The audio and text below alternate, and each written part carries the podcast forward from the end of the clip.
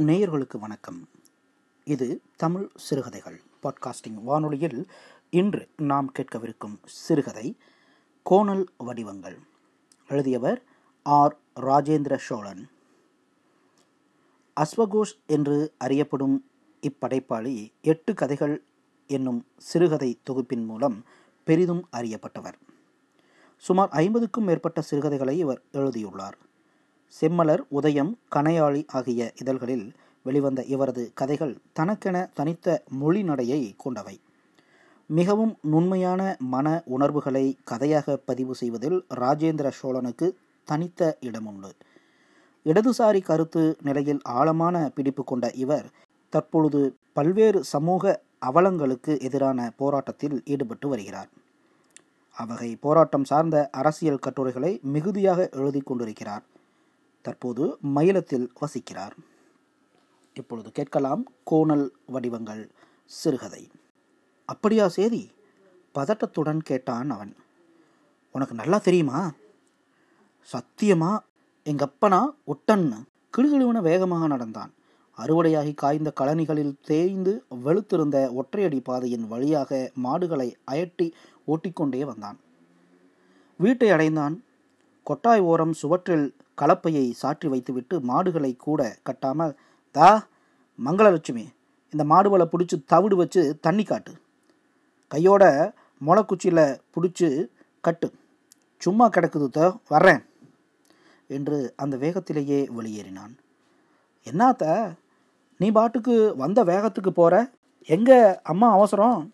சே சும்மா கெட. போகும்போது எங்கே போறேன்னு. தெருப்புழுதியில் காலடிகள் கனமாக பதிந்தன. ஒவ்வொரு அடியிலும் புழுதி அரக்கி பறந்தது. அந்தி ஒளியில் கலந்தது. தெருவே போய் சூரி ஊட்டு சந்து திரும்பி குறுக்காக நடந்து அந்தாண்டை தெருவை அடைந்தான். வரிசையாய் நாலைந்து பூவரச மரங்கள் நடுவே கோலம் அழிந்த தெருமுற்றம். வீடு இரண்டு திண்ணைகளுக்கு நடுவே ரேலி ஒரு கழித்த கதவை திறந்து கொண்டு உள்ளே நுழைந்தான். நடைக்கு அப்பால் பின்புறம் சமையல் கட்டு அடுப்பங்கரை குழு துளவிக் கொண்டிருந்த அவள் கையில் துடுப்பை பிடித்தபடியே நிமிர்ந்தாள். என்னாத்த இந்நேரத்தில் திடுக்குன்னு நினப்பு எடுத்துக்கிச்சு சாங்காட்டியும்? அவள் கேலியாய் சிரித்தாள். மயிறு எடுத்துக்கிச்சு. என்ன சுறுசுறுன்றா? அவள் துடுப்பை பானையிலேயே வைத்துவிட்டு அருகில் வந்தாள். உடம்பை உரசினாள். என்ன கோபம்? அவளையே ஓட உருவ பார்த்தான் அவன்.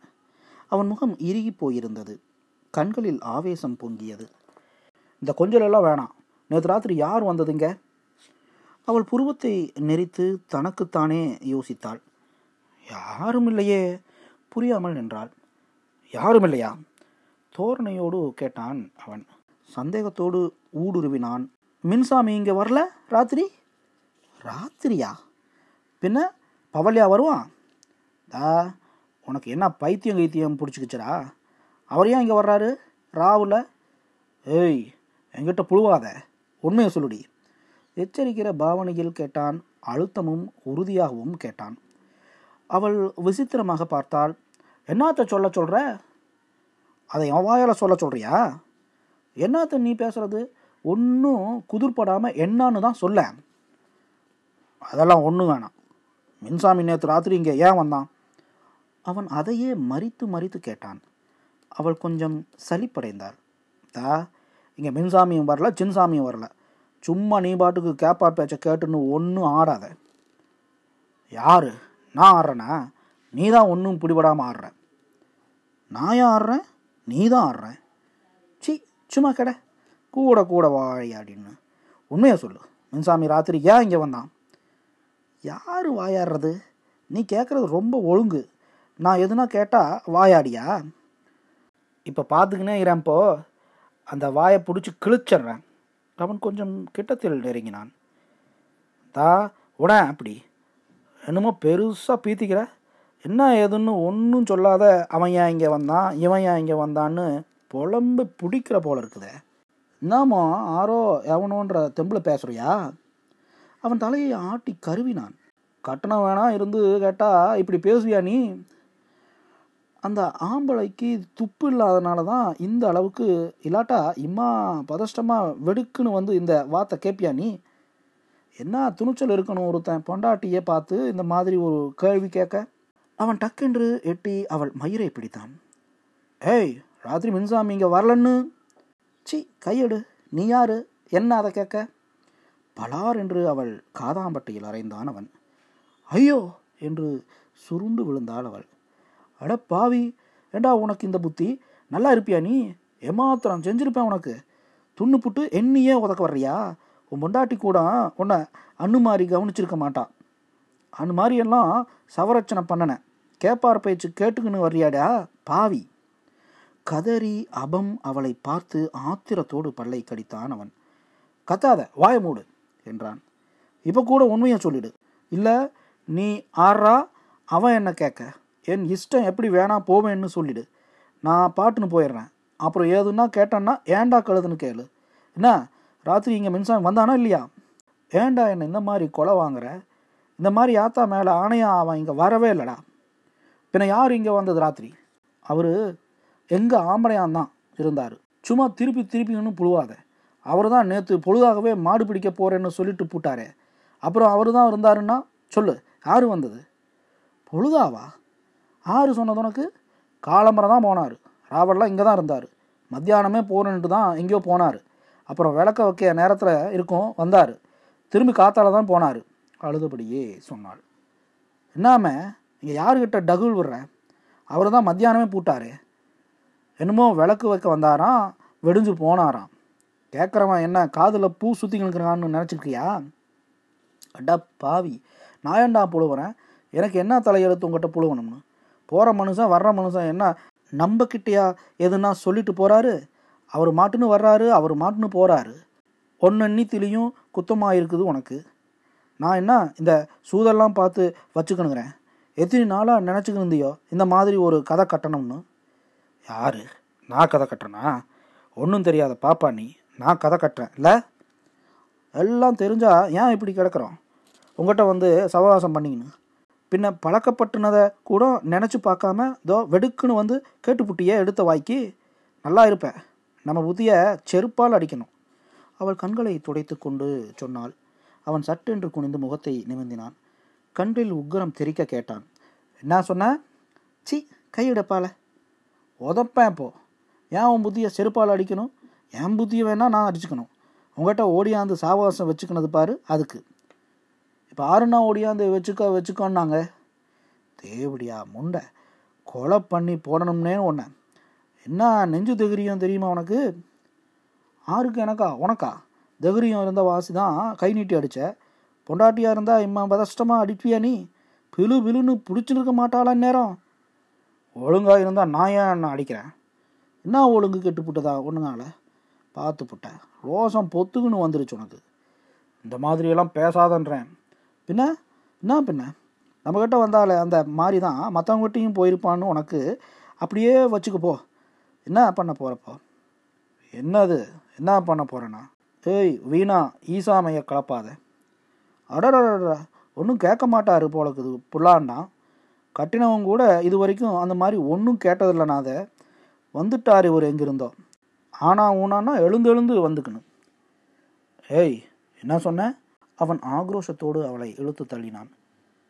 கத்தையாய் அவள் மயிரை கைகளில் பிடித்துக்கொண்டு முகத்தை நெருங்கி கேட்டான். ஏய் ஏன் உன் அப்படியா இருக்கும்போது நீ எங்கிட்ட வந்த? தெரியுதா? புத்தி கெட்டு போய் தான் வந்துட்டேன் இதோ தெரிஞ்சு போச்சே அதுவும் பவுஷு போகிறதா வீணு கதையெல்லாம் வேணாம். வம்பளத்தின அப்புறம் என்ன நடக்குன்னு தெரியாது. ஏன் வந்த? நினப்பிக்குதா? அவள் பேசாமல் இருந்தாள். ஏதோ நீயும் தப்பு பண்ணிட்ட நானும் தப்பு பண்ணிட்டேன். போகட்டும். இது வரைக்கும் நம்ம பழகமானதுலேருந்து உன் புருஷன் வர்றதை பற்றி எப்போனா எதுனா நான் வாயை திறந்து கேட்டிருப்பேனா? ஏதோ கட்டினவாச்சே அது கூட இல்லைன்னா அப்புறம் அவனுக்கு என்ன இருக்கும்? அவனும் கண்டுக்கான மாதிரி பெரும்போக்காக போய்க்கிறேன்னா நானும் அதை பற்றி ஒன்றும் கேட்டுக்கிறது இல்லை இல்லையா? இது என்னாடி இது வம்பு? அவர் இவர் கேட்டுக்கிறது இல்லையாமே நல்லாக்கிதான் நியாயம் கேட்டு தான் பாரு என்ன நடக்குதுன்னு? சும்மா வளராத. இது வரைக்கும் அதை பற்றி எதுனா அத்தரை குத்தமாக கேட்டிருப்பானா? அது வரைக்கும் சொல்லு. இத்தனை நாள் மாதிரி இப்படியே போய்கின்னு இருந்துட்டா ஒன்றும் வர போகிறதில்ல உன் புருஷனை தாண்டி இன்னொருத்தங்கிட்டையும் போகிறேன்னா எனக்கு எப்படி இருக்குது தெரியுமா? ஏய் என்ன நான் கேட்க கேட்க நீ பாட்டுங்க வாய திறக்காம என்ன பண்ணிப்பிடுவான்ற அதப்பா? பின்ன என்ன ஊர் மேலே போனேன்னு சொல்ல சொல்கிறியா சி சும்மா கடை நினைக்க நினைக்க என் வவுரே எரியுதுமே. எரிஞ்சா எரியட்டுமே. என் கொலை பதைக்கிறது. எனக்கு தாண்டா தெரியும் பாவி. கண்ணு எதிர நாக்கு அழுவிட போகுதுன்னு பாரு. விளங்கவா போகிற நீ? பொம்பளை பாவம் பொல்லாதுன்னுவாங்க. பார்த்துக்கினே என்ன கெதில் போகிறேன்னு பெரிய பத்தினி இவ. சாபம் கொடுக்குறா. அவுசாரி தான் நான். இல்லைன்னு நான் சொல்கிறேன் இந்த மாதிரி பேசி ஈசமையை கிளப்பாதன்றேன் நெசத்தை சொல்லிடு. நான் பாட்டுன்னு போயிடுறேன். என்ன நெசத்தை? மின்சாமி இங்கே வந்ததா? சி உங்ககிட்ட ஆறு பேசுவா? வெறிச்சு பேசுவாள் உங்ககிட்ட? ஒரு தாட்டி தான் சொல்லுவா ஒரு பொம்பளை. நல்ல மாட்டுக்கு ஒரு சொல்லு. அப்போ அவன் இங்கே வந்தான்றியா? ஆமாம் வந்தான். நானும் அவனும் ராவல்லாம் ஒன்றா தான் படுத்துக்கின்னு கிடந்தோம். எங்கே போய் பஞ்சாயத்து வைக்கிறியோ வச்சுக்கோ. போ. பலார் என்று அறைந்தான் அவன். ஐயோ ஆம்பளை இல்லாத வீட்டில் பூந்து இந்த மாதிரி அக்கிரமம் பண்ணுறானே யாரும் கேட்பார் இல்லையா ஐயோ என்று கதறினாள் அவள். கத்தாத கம்முன்னு வாய முடிக்கோ. தெருவே சிரிச்சு போடு இன்னைக்கு. மெய்ய சொல்லிடு இப்போ. சொல்லிட்ட இத்தோட போட்டேன். நான் என்னத்த சொல்லுவேன்? அவள் ராகம் வைத்து அழுதாள். அவன் தப தபவென்று இரண்டு கைகளாலும் மாறி மாறி அரைந்து கீழே தள்ளி வயிற்றில் எட்டி உதைத்தான். அவுசாரி முண்டை இனியோட ஒளிஞ்சு போ. என்னையும் அவனாட்டம் இழுச்சுவாயன் நினச்சிக்கினியா? அவன் கீழே குனிந்தான். ஐயோ ஐயோ உர்ரா பாவி. ஐயோ இவன் பாட்டுன்னு அடிச்சு கொள்றானே நான் ஆறுகிட்ட போய் சொல்லுவேன். ஐயோ ஐயோ உர்றா பாவி உர்றா. இல்லாட்டா இல்லை. உன்னை தவிர நான் ஆறுகிட்டையும் போகலடா. எங்கள் ஆம்பளையும் உன்னையும் தவிர ஆறுகிட்டையும் போகலடா. ஐயோ என்ன என்ன இந்த மாதிரி சாவடிக்கிறானே? கற்பூரம்னா வாங்கியாடா அவிக்கிறேன். அவள் கண்களிலிருந்து தாரை தாரையாய் ஒளிந்தது. சாணமிட்டு மெழுகிய தரையில் சிந்தியது. உதட்டோரம் பல் பதிந்து காயத்திலிருந்து ரத்தம் கசிந்தது. அவள் விக்கி விக்கி அழுதாள். எனக்கு வேணும். இதுவும் வேணும் இன்னமும் வேணும். கட்டவனுக்கு துரோகம் பண்ண பாரு அந்த பாவம் அனுபவிக்கிறேன். நேயர்கள் இதுவரை கேட்டது கோணல் வடிவங்கள் சிறுகதை. எழுதியவர் ஆர். ராஜேந்திர சோழன். மீண்டும் மற்றும் ஒரு சிறுகதையில் சந்திப்போம். வணக்கம்.